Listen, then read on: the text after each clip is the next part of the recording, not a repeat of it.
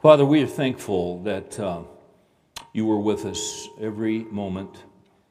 We are thankful that your eye is always upon us with undivided attention. You said, I will instruct you and teach you in the way that you should go. Uh, you told David that after he confessed his great sin. And he thought he was uh, finished. And, but you said, I will instruct you and teach you in the way that you shall go. I will counsel you with my eye upon you. And somehow, and this is way beyond our comprehension, you give each of us your undivided attention. Now, we, we can't even begin to compute that. But your, your mind never wanders. You, you are mindful of us all of the time. And even when we are fatigued and we are worn out and we are tired and we must sleep, you never sleep. You give to your beloved even in their sleep.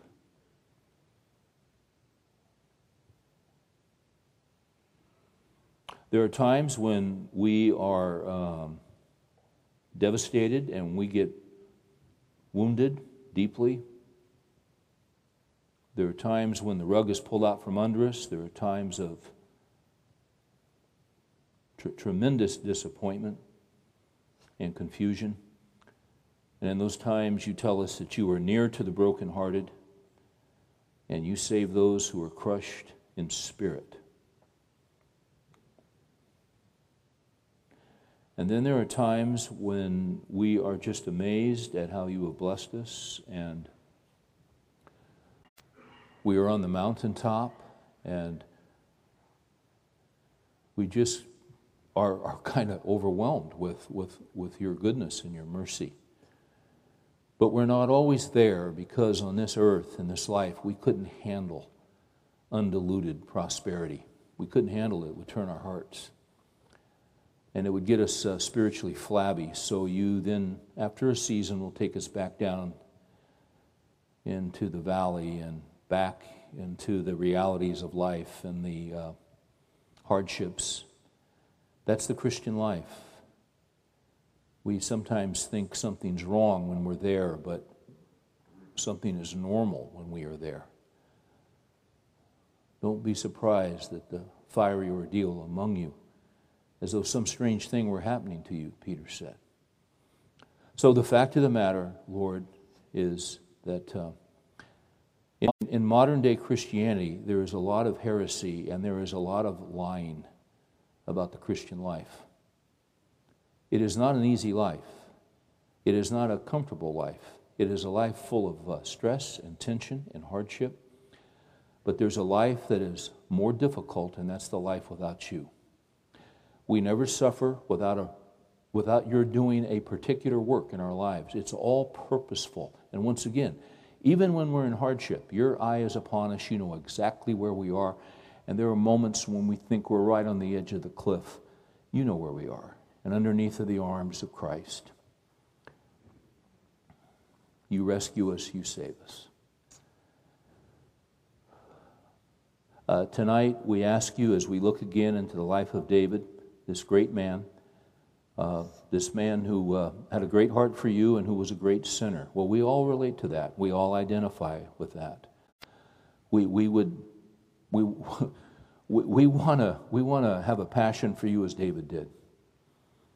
But we also see the depths of sin in our hearts as it, as it was in his. And we cry and are remorseful and repentant when we, we just, so often our greatest disappointment is ourselves. But what a great Savior you are, and what a great forgiver you are, and what a great deliverer. And as with David, you pick us up when we come to you in, in, in genuine brokenness and repentance. And with your eye upon us, you direct our steps. We thank you, Lord, that we're on a journey. You will ensure that we finish the journey. He who began a good work in you will bring it to completion in Christ Jesus. So, with that hope, we ask you to instruct us tonight. Give us spiritual food. when we go home tonight, enable us to rest and to rest deeply and to rest well because of who you are.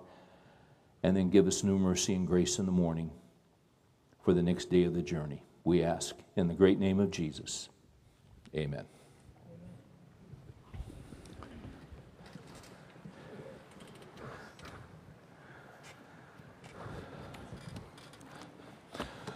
We are studying this semester the life of David, and we're looking at David through a little bit different angle. We're looking at the life of David through the men that God brought in his life at different times. Uh, we started with uh, Samuel because Samuel was the one who anointed him as, as king. And then we looked at Saul. And Saul was the first king. David was anointed to be the second king without going into too much detail. We contrasted them. David's the authentic leader, Saul is the counterfeit or synthetic leader. David had a heart for God, Saul didn't. Uh, whenever an authentic leader shows up, a synthetic leader gets defensive and gets threatened and then what the synthetic, has, uh, synthetic leader has to do is to then destroy the authentic leader in order to hold on to their power because the authentic leader, by their character, will reveal who they actually are uh, a synthetic leader. It's a very threatening situation for a counterfeit synthetic leader to have an authentic leader show up. They just don't know what to do except to try to destroy them. So, what happens is when, when David and Saul first their lives first intersect, it appears that Saul is going to become one of David's great uh, allies and one of his advocates and one of his friends. But uh, it quickly changes.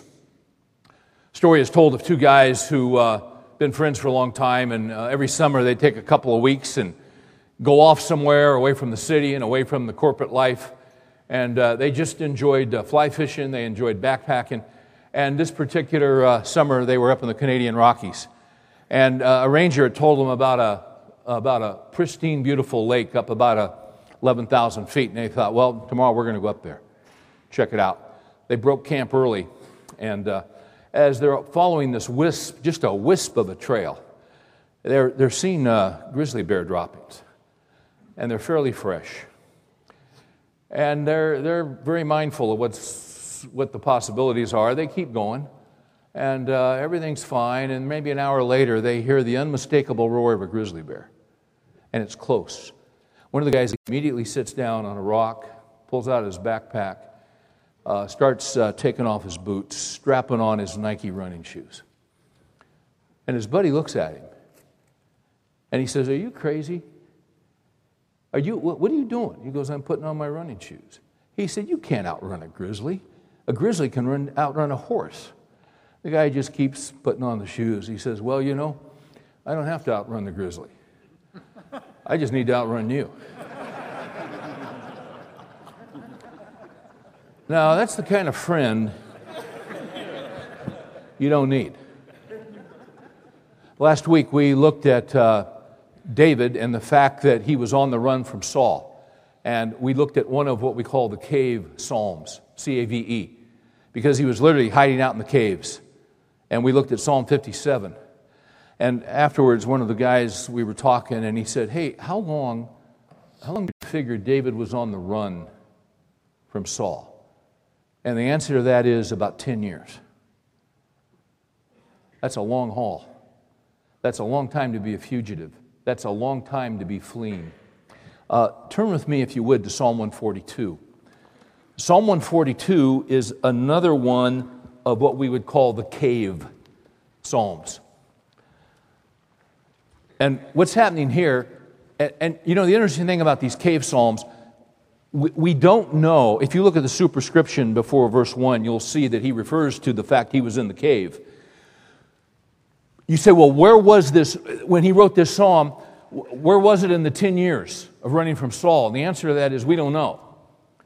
But what we do know is that at this particular point, David is absolutely worn out. He's fatigued.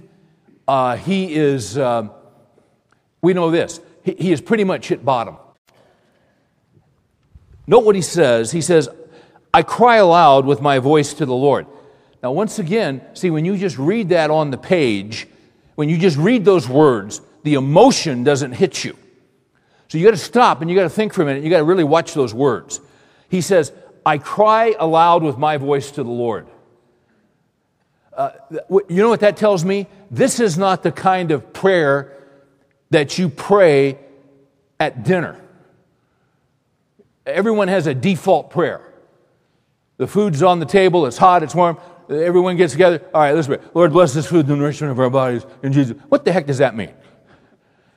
You have a default dinner prayer, and so do I. And it just comes out.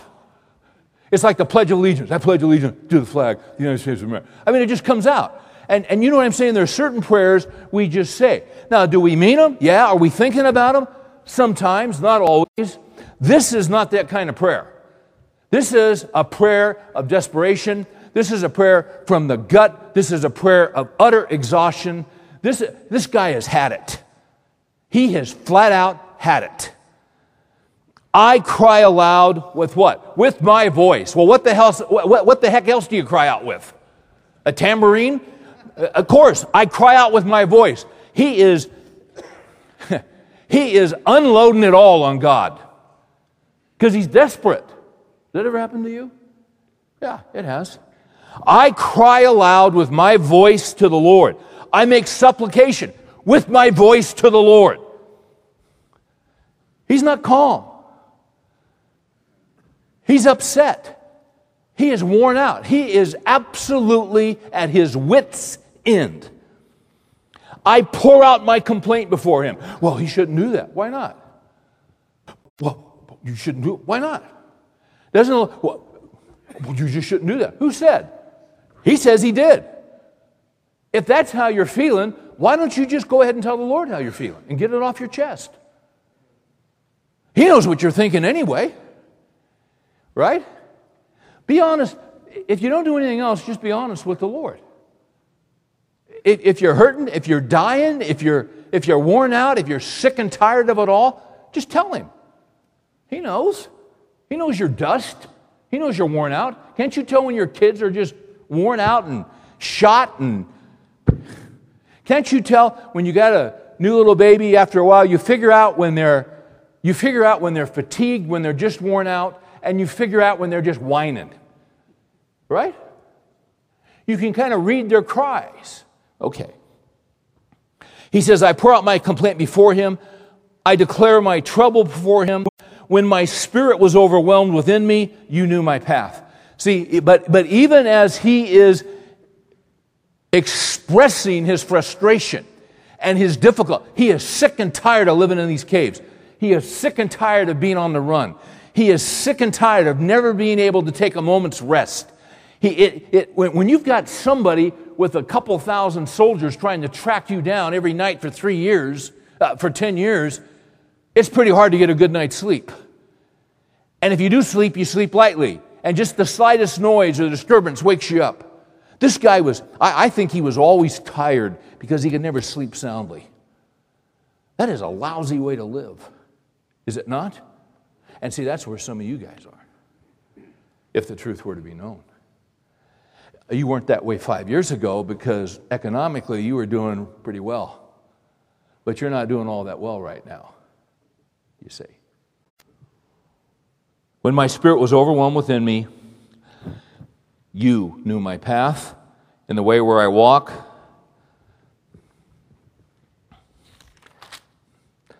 Look to the right and see, there is no one who regards me, there is no escape for me, no one cares for my soul. See, that's the, that's the fatigue coming out. Uh, one observation here that I want to make. Um, this guy is completely out of energy.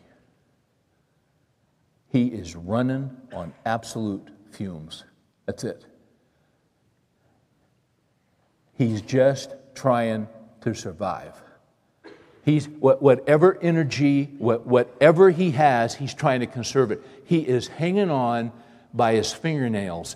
And if if you have ever been in a situation that completely exhausts you emotionally because it won't end.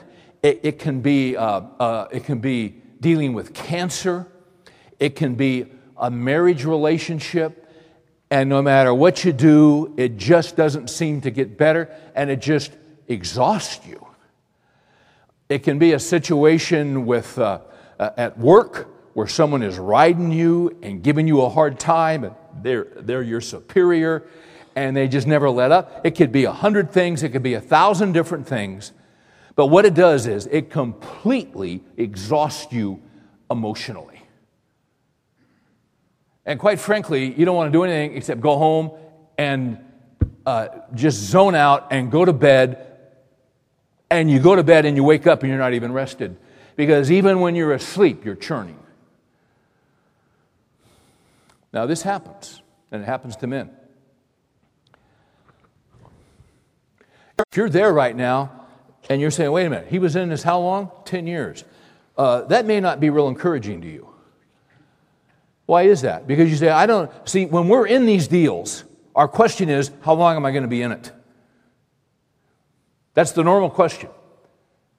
And here's the answer to that. When you're in a particular cave of affliction, when you're in a cave of hardship, as David was, you should know this God is the one who governs our time in the cave.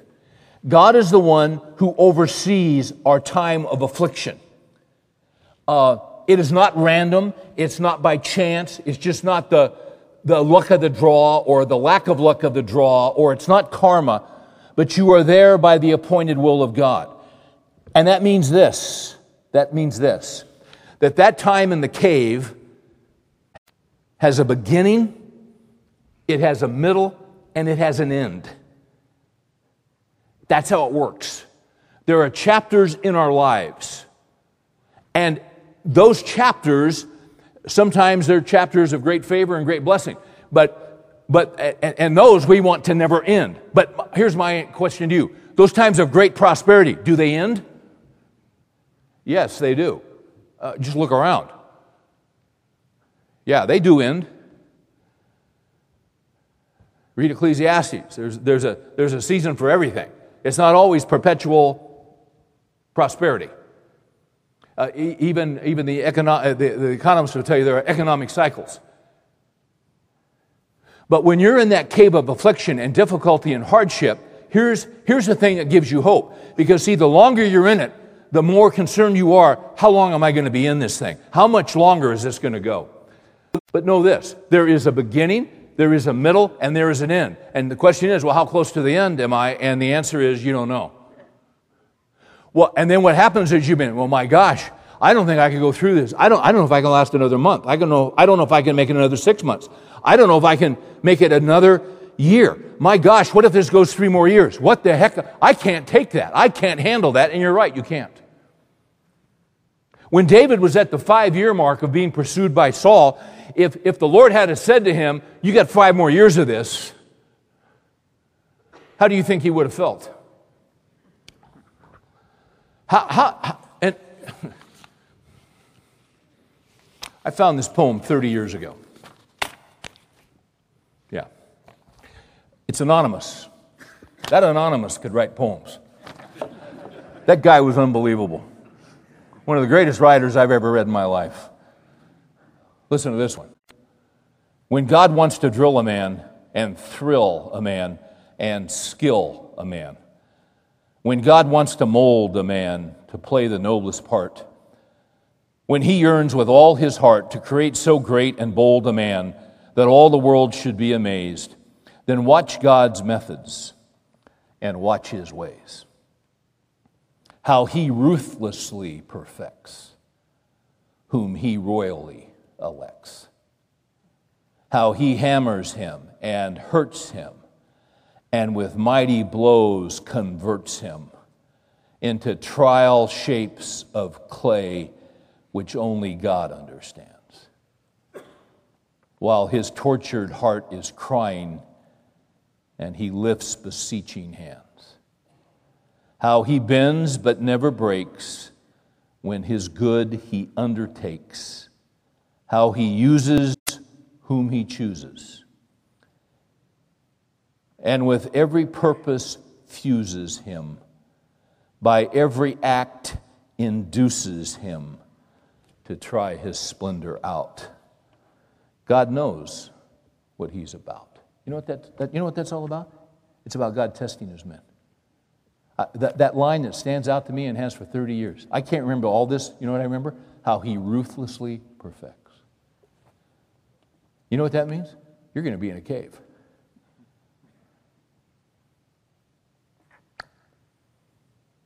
Now, that's not going to sell a lot of books. That's not going to put you in Madison Square Garden. But it's the truth. And see, it's kind of comforting to know that, isn't it? But once again, the question is if you're in the cave, if you're out of the cave, thank God for it. Thank God you're out of the cave. If God's blessing you, just, isn't that great? Isn't He a good God to do that? And maybe you were in a cave a while back, but He brought you through. And you're in, but, but you're out of the cave now. Great, wonderful. Are you going to be out of the cave the rest of your life? Probably not. Because we go in caves and we come out, then we go in caves and come out. That's kind of how it works. That's how you build spiritual muscle. But when you're in the cave, what's overwhelming to you, and, and what does he say in Psalm 142? When my spirit was overwhelmed. I'm out of energy, and when I think about how much longer I might be in this, it absolutely overwhelms me. I can't handle this. No, you can't. So then, how do you get through it? I have, I, am very literary tonight. I have a second poem, which my daughter Rachel gave to me. And uh, it's called Hour by Hour, written by George Klingle, who is actually a woman called Georgiana Holmes. But back when she wrote it, women couldn't be published. So she took the name of a man to get her poem published. A wise lady wrote these words One single day is not much to look upon there is some way of passing hours of such a limit. We can face a single day, but place too many days before our sad eyes, too many days for smothered sighs, and we lose heart. God broke the years into hours and days. That hour by hour and day by day, just going on a little way, we might be able all along to keep quite strong. Should all the weights of life be laid across our shoulders and the future rife with woe and struggle meet us face to face at just one place, uh, we could not go. Our feet would stop, and so God lays a little on us every day. And never, I believe, on all the way, will burdens bear so deep or pathways lie so steep. But if we can go, if by God's power we only bear the burden of an hour. See, the question is if this is true, if the Christian life is full of suffering, and it is, sorry to tell you that, but it is. Say, man, and, and when you're worn out, where David was, and you're in the cave, you say, I don't know how long I'm going to take this. How the heck what if it's three more months? What if it's, what, what if it's this? What if it's two years? What if it's five years? I had a guy say to me this week, and I respect this guy's walk tremendously. And he is beaten down and he's worn down. And I see this guy with right priorities in his life. I admire him greatly, but he's worn out. And one of his concerns is that finally, after years and years and years of putting in work and work and work and work, which, quite frankly, he is uh, he's exhausted from. Now, all of this is starting to come together. And what scares him is, as these opportunities are coming together, he's not sure he's got the strength to take it on because he's exhausted. Isn't that interesting?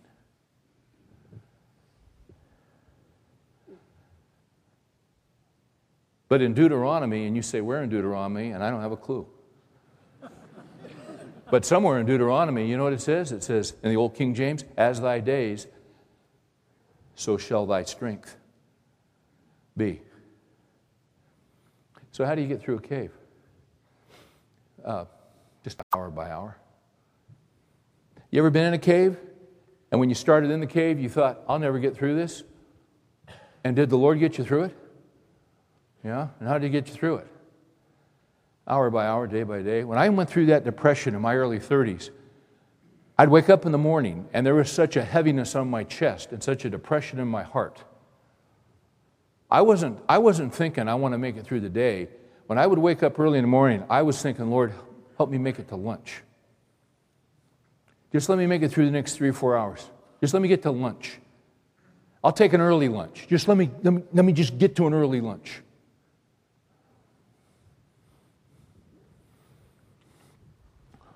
Ten years. So your cave, my question is, how long you been there? Just hour by hour, day by day. As thy days, shall, so, shall, so shall thy strength be. Now, in the middle of all this, in the middle of all this, what God will do from time to time is He will bring other people into our lives. And you know what these people will do? They'll encourage us. Uh, turn with me to 2 Corinthians, if you would. We're studying David, but I haven't gotten to David yet. Well, actually, I have. He's in the cave. You know who else was in a cave? Paul. A lot of times I read these guys in the Bible, and you know what's happening? They're in the caves. Uh, if you look at Paul in 2 Corinthians uh, chapter 1, verse 8, he says, We do not want you to be unaware, brethren, of our affliction which came to us in Asia, that we were burdened excessively beyond our strength, so that we despaired even of life itself. Now let's break that down a little bit. So, what does Paul say? Uh, we want you not to be unaware of our affliction that happened in Asia. Now, watch this. Watch his description. We were burdened excessively. That's David in the cave. We were burdened excessively. Watch this beyond our strength. His spirit was overwhelmed. He didn't think he could go on. He's running on fumes, he's hanging by his fingernails. Beyond our strength. You say, wait a minute, I thought, I thought God will never give you more than you can handle. What he does is he gives you additional he gives you additional strength to handle the additional burden. But he does it hour by hour. Watch this. We were burdened excessively beyond our strength, so that we despaired even of life itself. If Paul could die, he wanted to die.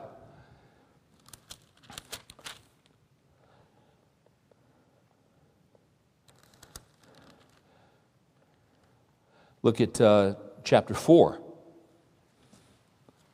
verse 5. This is what happens when you're in a cave. He says, We are afflicted in every way. I, I don't see an area of my life where I'm not hurting. We are afflicted in every way, but not crushed. Watch this. We are perplexed. You ever get perplexed at what God's doing? You ever get perplexed at where you are in life? You ever get perplexed at how things are working out for you? Paul was, but not despairing. Why? Because he knew something. He knew something about God. Uh, uh, look at uh, 416. Therefore, we do not lose heart. Why, don't, why doesn't he lose heart? Because he knows that the Lord Jesus is at work in his life. Um, though our outer man is decaying, our inner man is being renewed. What? Day by day. It's a day by day process. For momentary light affliction is producing for us an eternal weight of glory far beyond all comparison. Look at verse 7. We walk by faith, not by sight. We are of good courage. I, I say, and prefer rather to be absent from the body and be home with the Lord. If I had it up to me, I'd check out of here and go be with the Lord because the pain is so great and I'm so fatigued and I'm so overwhelmed. Aren't you glad you came tonight?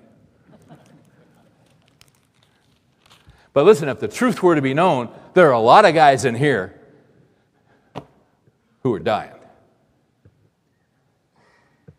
and not real enthusiastic about life. Why? because you're worn out, because you're tired, and it's tough.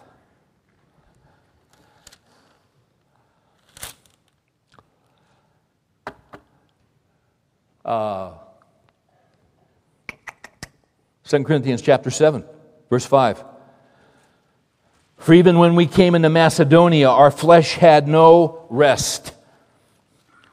Watch this. We were afflicted on every side. There it is again. And then, and then I'm so grateful he said this. We are afflicted on every side, conflicts without, fears within. I got trouble with people. I got people problems. I got people issues. Conflicts without. You know what? Who wants conflict? Who needs it? He was sick and tired of conflict.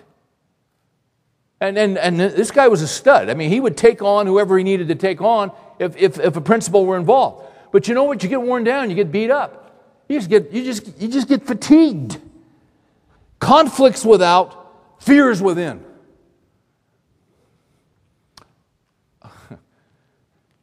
you know, there's a lot of fear in this room, although we can't look like it because we're guys. But we all have our fears. So much of the Christian life is fighting off fear fear of the future, fear of your financial future, fear of what your kids are doing, decisions they're making. Why won't they listen? I can't believe they just, just fear, just fear. Now, watch this. Watch this. So, I, would make the case that this guy is in a cave, a cave of circumstance. That David was in a literal cave, this guy was in a cave of circumstances. All right? Now, watch this. Watch this. Verse 6. But God, who comforts the depressed. now, watch this. God comforts the depressed. All right, how does God do that? Watch this. He comforted us by the coming of Titus. Sometimes what God will do is when you're just barely hanging on, you know what He'll do? He'll bring into your life an authentic friend. He'll bring into your life someone who gets you. He'll bring into your life someone who is for you. He'll bring into your life someone who is on your team.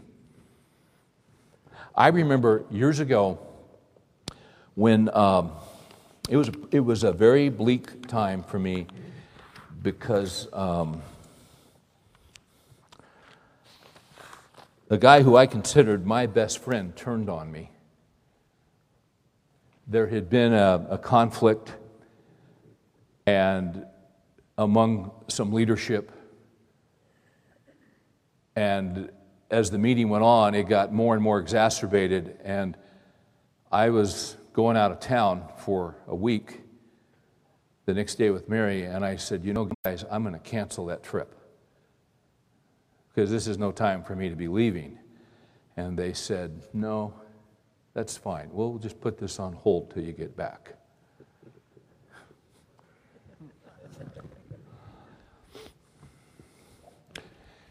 Well, they put it on hold till I left the next day.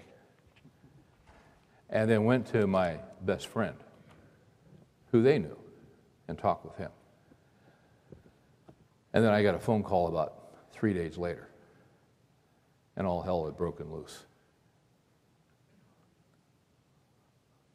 Maybe something like that's happened to you. Someone's betrayed you, someone you thought you could trust. And you know what's interesting? When that happened to me, these guys were all committed Christians. When that happened to me, you know what I decided?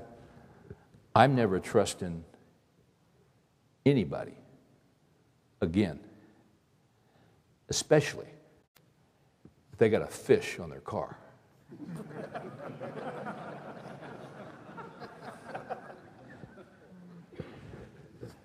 if they're a Christian, are you, are you kidding me? And I'd been, uh, I, I, I was, uh, when that happened to me, I said, that's it. I mean, I got my immediate family, and I'm not trusting anybody else ever again. And maybe a couple months later, I, I, was at a ministry conference and I sat next to a guy from another state. And within about 20 minutes, we just, boom, we just connected. We just connected. And uh, had lunch, and then we, we spent the whole three days ago. And, uh, and, and there was something about him. And then he, we just started talking. And then, you know, at one point I, I said, well, you know, this is kind of going. I was honest. Now, see, I was a little leery being honest because I'd been honest with some people and uh, they'd come after me. You see, these Ironman groups are wonderful groups. Accountability groups are great groups. Please hear that. A lot of times, guys go into groups like that and immediately think there's going to be a connection. I thought it was interesting in Columbia, Missouri. You were in that group for how many years? 15 years. And what happened? See, here's what happened. And I meet guys all the time. Well, I've been in a group 12 years. I've been in a group. I, I got an email from a friend of mine, and he was saying, Yeah, our group's been going for 11 years now. Well, those guys are deeper now than they were when they started. Because, see, when you first get to know each other, you're feeling each other out. Can I trust these guys? Am I safe? If I share something, is it going to stay here? You know what I'm saying? So oftentimes we get in groups and we have these high expectations. Uh, that takes a while. You have to be able, here's what I'm saying you have to be able to trust somebody to share your life with them. And you just don't unload it all because you don't know what they're going to do, especially if you've been wounded. So Paul's depressed, and what does God do? God comforts him with the coming of Titus. And Titus played a key role in Paul's life at a key time. In David's life, there was another guy who played a key role of being a friend and encouraging him and coming along at the right time and saying, I'm on your team, I'm for you, I believe in you. You know what that guy's name was? Jonathan, and he was the son of David's enemy, Saul. Is that not wild? It is wild. God works providentially, God works strangely. Does he not? Yes, he does. So turn with me back to 1 Samuel. This is one of the great, um, this is one of the great friendships in all the Bible. And, and can we say this about friendships? You've heard this. Uh, quality, grade A friendships are few and far between. If you've got, if you get a friend like this once or twice in your life, you're blessed.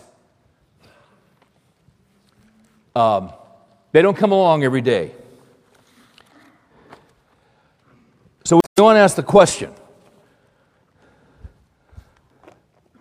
We want to ask some questions about Jonathan. And once again, give me a second. Let me get organized here. By the way, I got a couple quotes on friendship. You've heard this one. Benjamin Franklin said, We must hang together or we shall surely hang separately. George Carlin, the great theologian, One good reason to only maintain a small circle of friends is that three out of four murders are committed by people who know the victim.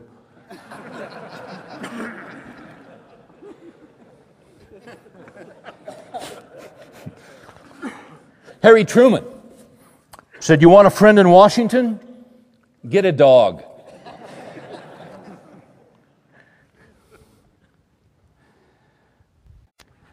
Oscar Wilde said, A true friend stabs you in the front.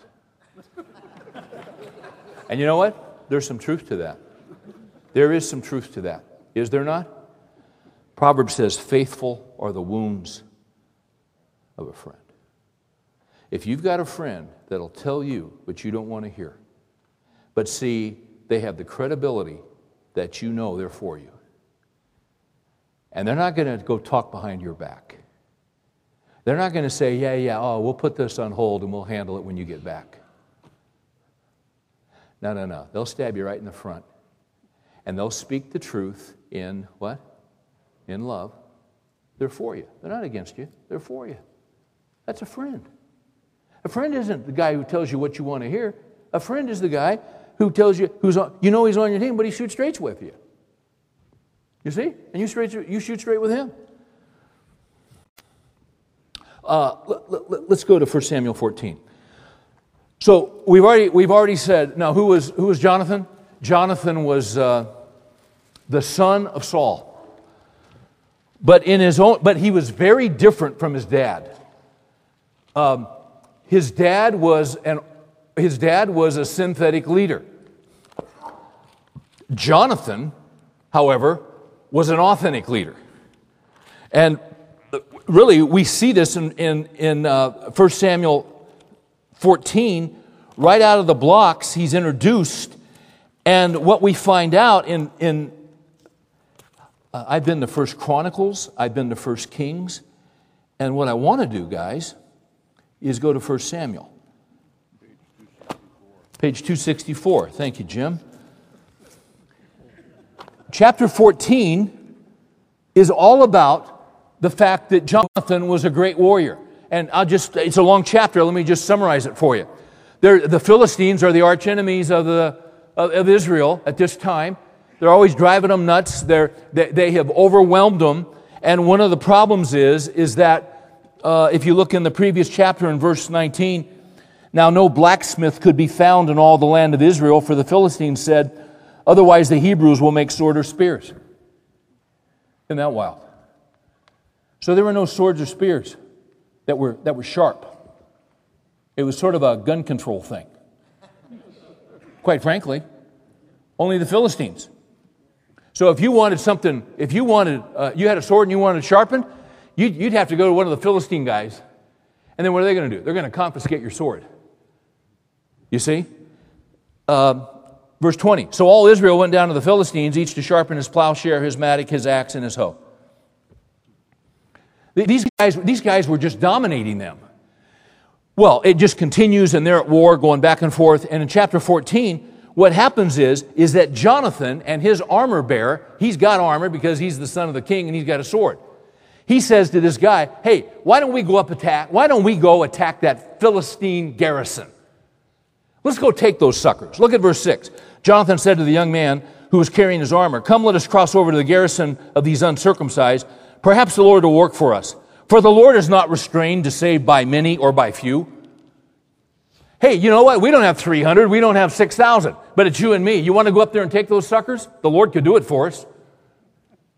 Now, see, there's an authentic leader, there's a man of faith, there's a man who trusts in God, there's a man who has godly courage, and a man who has a great big God. Would you agree? And he's willing to put himself on the line to trust God completely and totally. And so what happens, he goes up there and he cleans those suckers' clock. And the Philistines all get into confusion. That's what's in chapter 14. Um, that's when Jonathan comes on the scene. Jonathan was a great warrior, he was a great man of God. He had a genuine heart for God. Um, that's the first time we meet this guy. Then go over to 1 Samuel 18. Now, what's happened in 1 Samuel 17 is that David has shown up and you had the whole Goliath thing going on, where Goliath is intimidated. You, you know the story. He's in, in, intimidated the entire army. Everybody, everybody's been intimidated by this giant, uh, including, including Jonathan, who was a warrior. And there were some great warriors in Israel, but this guy, you know what? There are times, there are times when, when, when any, Listen, there are times you're going to get fearful and you're going to get scared and you're going to want to run. That happens. That hap- that's going to happen. I don't care who you are, it's going to happen to you. We, we try to avoid that like the plague, but there are times we just turn to mush because we get overwhelmed. There's no way. I cannot take this guy. I cannot take this guy. What happens? David shows up. David says, I'll take that sucker in the name of the Lord. God was with me with the bear. We took the bear. I took the bear. The Lord was with me. I took a lion a lion. He took a lion. Shoot, God will, who's this guy? God, God will deliver, and God did deliver him. Now watch it. So that's what's happening in 17. In verse 58, last verse of uh, 17, Saul said to him, Whose son are you, young man? David answered, I am the son of your servant Jesse the Bethlehemite. Next verse. Now it came about when he had finished speaking to Saul. Watch this. The soul of Jonathan was knit to the soul of David, and Jonathan loved him as himself. You know what Jonathan saw in this guy? He said, My gosh, my gosh, there's a man. There is a man. He had never seen such courage. He had never seen such faith. Now, did he have courage? Yeah. Did he have faith? Yeah. But he had never seen it like this before. And this was a guy he wanted to get to know. And what happens here, it says that there, the soul of Jonathan was, was knit to the soul of David.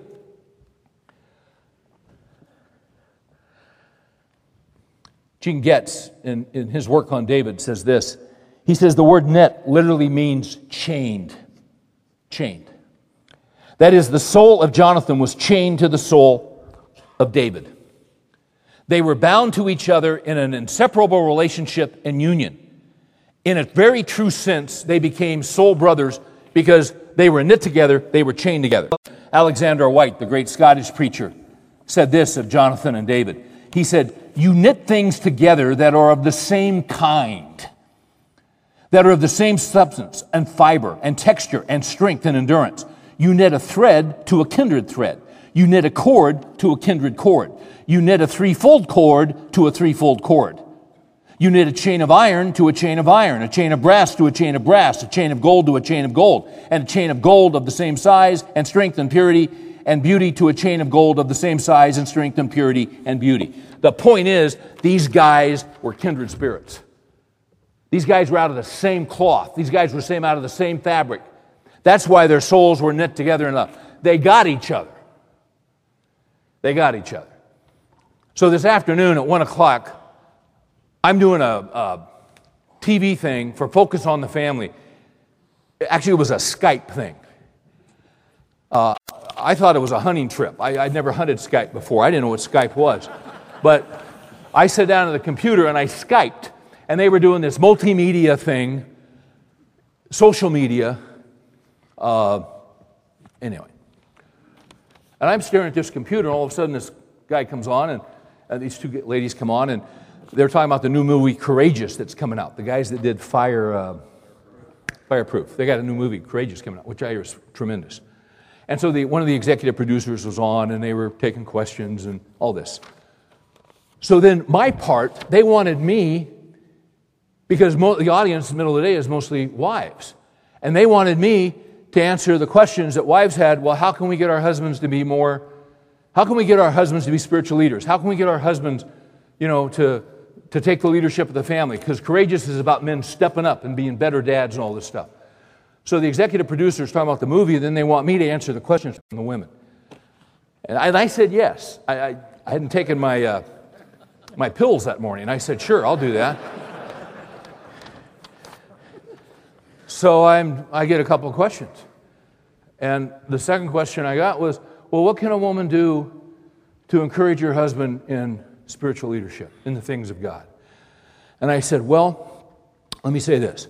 I've spoken to two women's groups in the last 20 years. And they were 20 years apart. Because usually when I give my answer, nobody will call me for at least 20 years. So radios and computers are about to be switched off all over America.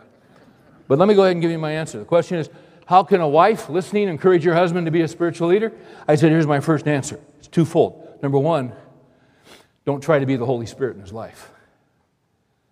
Don't even try to be the junior Holy Spirit. Uh, there are verses in Proverbs that talk about a nagging woman. Don't keep bringing it up, what you're concerned about. That's, you're going to be a dripping faucet, and you're going to drive him away. That's number one. So don't try to be the Holy Spirit. Don't even try to be the junior Holy Spirit. Why don't you trust the Holy Spirit to bring about a change in his life? So you pray for him, you love the guy, which leads me to number two. If you want him to be if you want him to be spiritually responsive, then you ought to be sexually responsive.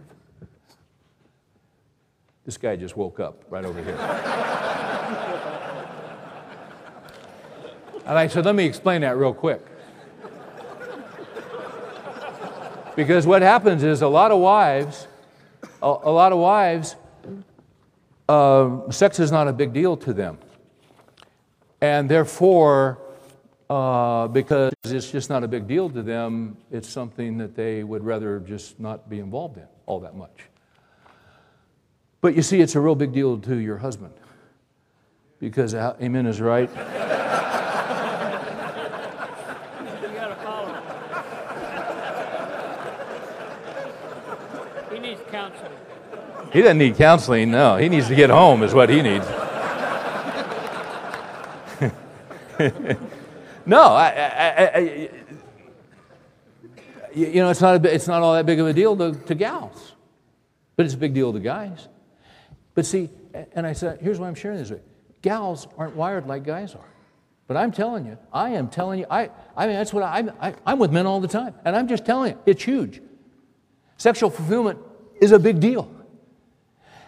And you want your husband to be a spiritual leader and you want to encourage him in the things of God and you want him to be spiritually responsive, then you better be sexually responsive. Because that is as biblical as him being a spiritual leader. It's 1 Corinthians chapter 7. Read it. Don't keep turning him off. Don't keep saying, no, uh, uh, uh. You, you know what happened in the garden. I mean, Adam woke up and there she was. She hadn't been there before. And I mean, he'd never seen anything like that. And she was naked. And, and he wasn't quite, I mean, he just, and, and the Lord said, go over there and hug her. And, and he said, well, what's a hug? And so the Lord tells him what a hug is, and he goes over there and hugs her. And, and, you know, he, he comes back, he's got a little smile on his face, and, and the Lord says, now go, go over there and kiss her. He goes, what's a kiss? The Lord tells him what he goes and kisses her. And he comes back, and you know, he's got a little bit bigger smile. And, and the Lord said, Now you go over there and make love to her. And he says, What? Then the Lord tells him, and he kind of looks, and he goes over there, and he comes right back. And he said, Lord, what, what's, what's a headache?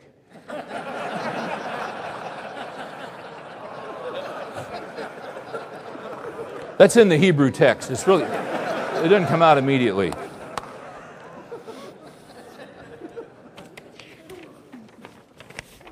So that's what I told those women. Because both are spiritual and both are in the Bible. Right? You want to encourage that guy? Then you know what? Keep him happy. Hey, if he's getting chocolate chip cookies at home, he's not going anywhere else to get them. I didn't say that, but that was kind of what I had in mind. Uh, now, listen.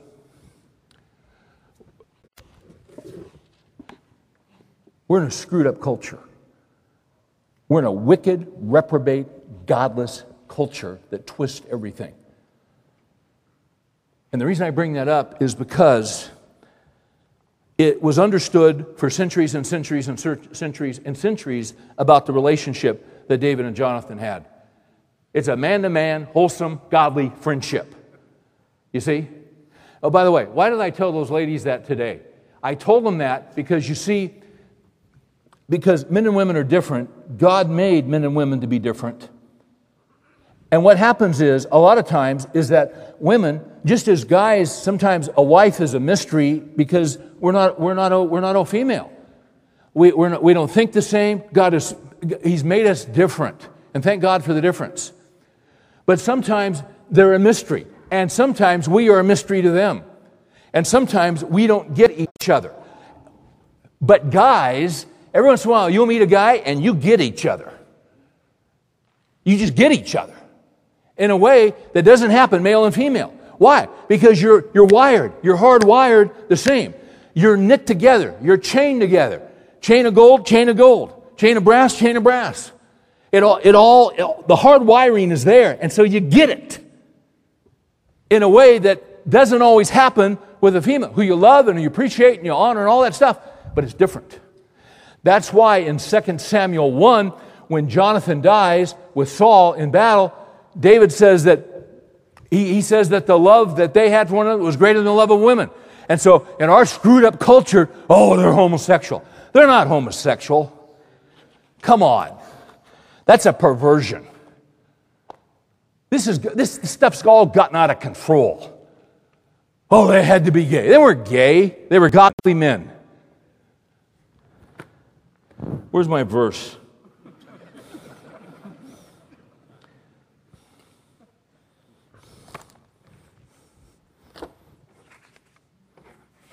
I'm not moving until I get this verse.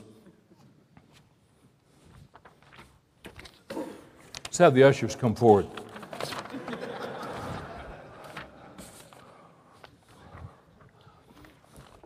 Can't find the verse. I'm going to move.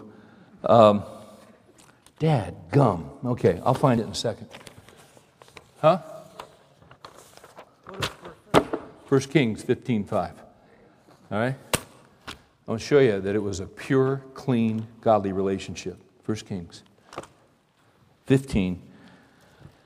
Speaking of David, speaking of David's life, it says in verse 5 David did what was right in the sight of the Lord and had, not turn, and had not turned aside from anything that he commanded him all the days of his life, except in the case of Uriah the Hittite. What was the deal with Uriah the Hittite? He had Uriah murdered. Why? Because David had committed sexual sin with his wife.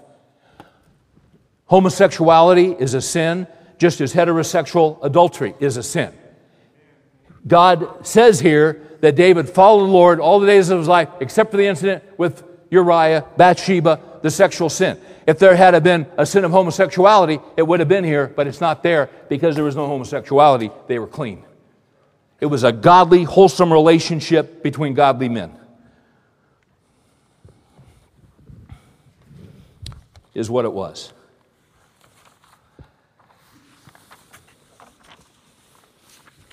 So just know that and thank God for it. Uh, the second thing, back in uh, first, uh, got all these first and seconds and First Samuel 18. So these guys are kindred spirit. You guys still with me? You following this? Okay. Hey, I want to say something. When, when I listen, we got all this stuff. We're at a point now where homosexuality is only to be accepted, it's to be approved. And if you don't approve it, man, you, you are in trouble and they're coming after you. Okay, well, here's what we need to say. If, you, if someone struggles with homosexuality, and I said, when I preached for Chuck a few weeks ago, I mentioned something about Romans 1, so I get a letter from somebody. Fine. You know, it happens. About someone who struggled with homosexuality. Listen, to struggle with homosexuality, not everyone does that. Uh, but if, you, if that's your struggle, it's your struggle. Is it sin? Yeah, just like the guy who, uh, who struggles with heterosexual adultery, who's a serial adulterer, and I've run into him.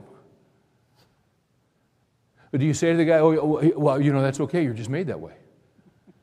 No, it's sin. So if someone, I'm not doing anybody any favors. Why struggle with homosexuality? There's a guy who's a pretty well known Christian singer. In the last few years, he came out and he said, Listen, I've struggled with homosexual thoughts all my life. I'm just, I, am tired of the struggle. I'm going to go live the homosexual lifestyle. I must be gay. No, no, you're a sinner and you deal with that. So we have guys in here that struggle with lust with other women. All, all guys do all the time. We, we all do. Well, I'm just tired of dealing with it. Well, shoot, I'm just going to go do it. No, no, you're not. No, no. You submit it to Christ. You fight it. You fight the good fight. If by the Spirit we are putting to death the deeds of the body, we shall live. See, the worst thing you can do is tell someone who is struggling with homosexuality, it's okay, it has God's approval, it's okay. No, you're good. No, it's not. Our job is to tell the truth. Our job is to declare the gospel. Christ wants to set us free. Whom the Son has set free, free is free indeed. Are we going to struggle with sin? Sure, we are till our dying day. But Jesus is going to set us free and we're going to live forever. And Okay. So their souls were knit together. And then I want you to note what happened here. Then Jonathan, look at verse 3. Then Jonathan made a covenant with David because he loved him as himself.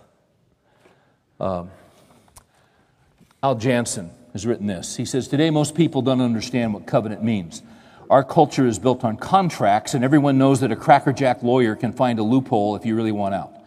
So contracts get longer and longer as the parties try to close all possible loopholes, but litigation increases because people change their minds and want release from their agreements. Watch this. In ancient times, a covenant was a legal agreement, but with two major differences from contracts today. Number one, a covenant was made before deity, before God. And the penalty for breaking it was death. People might negotiate out of contracts, but you don't negotiate out of a covenant. A covenant hinged on two things. Number one, commitment. Commitment to the protection, the provision, and the well being of the other party. Let me say that again. A covenant is a commitment to the protection, the provision, and the well being of the other party. And the second aspect is, is permanence.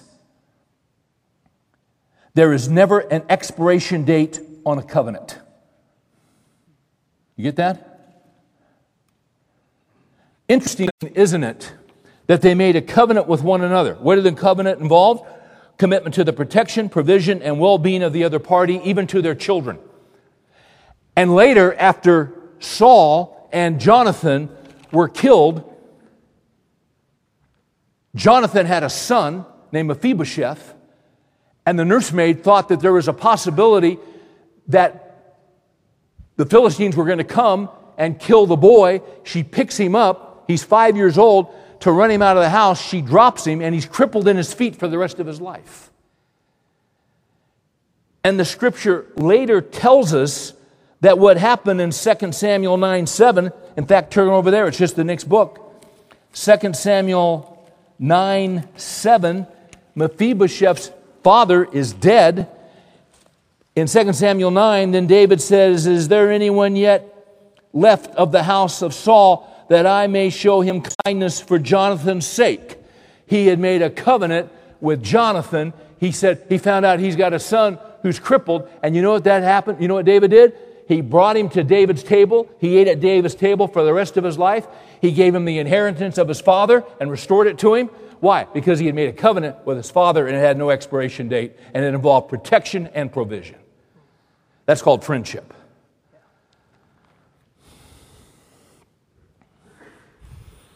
If you were to die, is there anybody in your life that you would entrust your family to? I hope there is. You'd trust them with anything. If you've got someone like that in your life, you're blessed. And why would you trust them to that level? Because you know, here we go, you know their character. That's where we were last week. What's the difference between an authentic leader and a synthetic leader? Character. Character. They make a promise, they fulfill the promise. They're with you in hell and they're with you in high water. They'll tell you the truth when you don't want to hear it. They'll hurt you telling you the truth, but they're for you. They're, they're, you link arms, you go through life together. You see, that's the power of a godly, biblical friendship. And, as it was, and I love the fact that these guys got up before I started tonight and talked about the importance of not living the Christian life by yourself. Jesus didn't send them out one by one, Jesus sent them out two by two. The two are stronger than one. C.S. Lewis, when he was an atheist, a young college student, had a friend. They were very, very close. They both got called up to serve in World War I.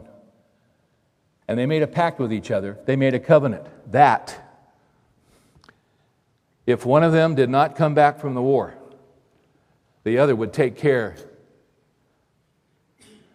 of the parent. Uh, Lewis's mother had died, so it was his father who was aging.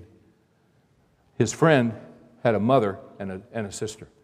And they, they, they covenanted with one another if one of us doesn't come back, protection and provision for the rest of our lives. And Lewis's young friend was killed in battle and didn't come back. And Lewis took care of that woman and her daughter for the rest of his life. because he had given his word, and he wasn't even a Christian yet. Oh, and by the way, later in life, he met a friend when he was teaching at Oxford, and they had some mutual interest. Uh, but they also had some areas they didn't agree on. And they would take long walks and talk. Uh, and they really didn't see eye to eye when it came to God and Christianity, but they had so many other things in common. And they just kind of bonded. And they had so much in common. And in the areas where they didn't agree, they would take long walks and they would talk. And this other man, his name was J.R.R. Tolkien. And he and Lewis would talk for hours. And it was Tolkien that showed Lewis that if he looked into the Gospels and really looked at Christ, he'd see that all the great stories of literature that talk about redemption are all based on Jesus Christ. And they just kept talking. And as Lewis said in his own testimony, Lewis said, All I can tell you about how I was converted was that I got into the sidecar of my brother's motorcycle. He revved it up. I got in the sidecar we took off to go into town. And when I got in that sidecar, I wasn't a Christian. But 15 minutes later, when I got out of that sidecar, I was a believer in Christ. it happened somewhere in that motorcycle sidecar. But it all began months and months and months earlier talking with J.R.R. Tolkien. Oh, by the way, Tolkien had these ideas for stories, but he didn't have a lot of confidence. And he would write, but he wouldn't let anybody read them. He was so insecure. And it was C.S. Lewis who said, Why don't you let me take a look at him? And he said, Okay. You know why he said okay? Because he trusted him. And if you know anything about those two men, they sharpened each other. And it was quoted earlier, Proverbs 27 7, as iron sharpens iron, so one man sharpens another. You just need one or two in your whole life. You say, Steve, I don't have a guy like that. Why don't you ask God to give you one? Just ask Him. In His way, in His time. It's worth waiting for. Let's pray. Thank you, Father, for the model that these two men show us. If, if we had more time, we would see how when David was on the run, Jonathan would stand up to his father and confront his own father about his hatred for David. Jonathan really chose David over his father. He defended David. He was a true friend. David knew that Jonathan would die for him. What a remarkable man. What a remarkable man who, instead of being resentful to David, who was anointed to be the next king, you see, in many ways, that should have been his position. But instead of resenting him, instead of being bitter, he celebrated David's promotion. He wasn't about himself, he was about your kingdom being furthered. May we be such a man in our own life and on our own desires May, may we glory in the promotion of others, even when we think we're deserving, and entrust our souls to you. In Jesus' name we pray. Amen.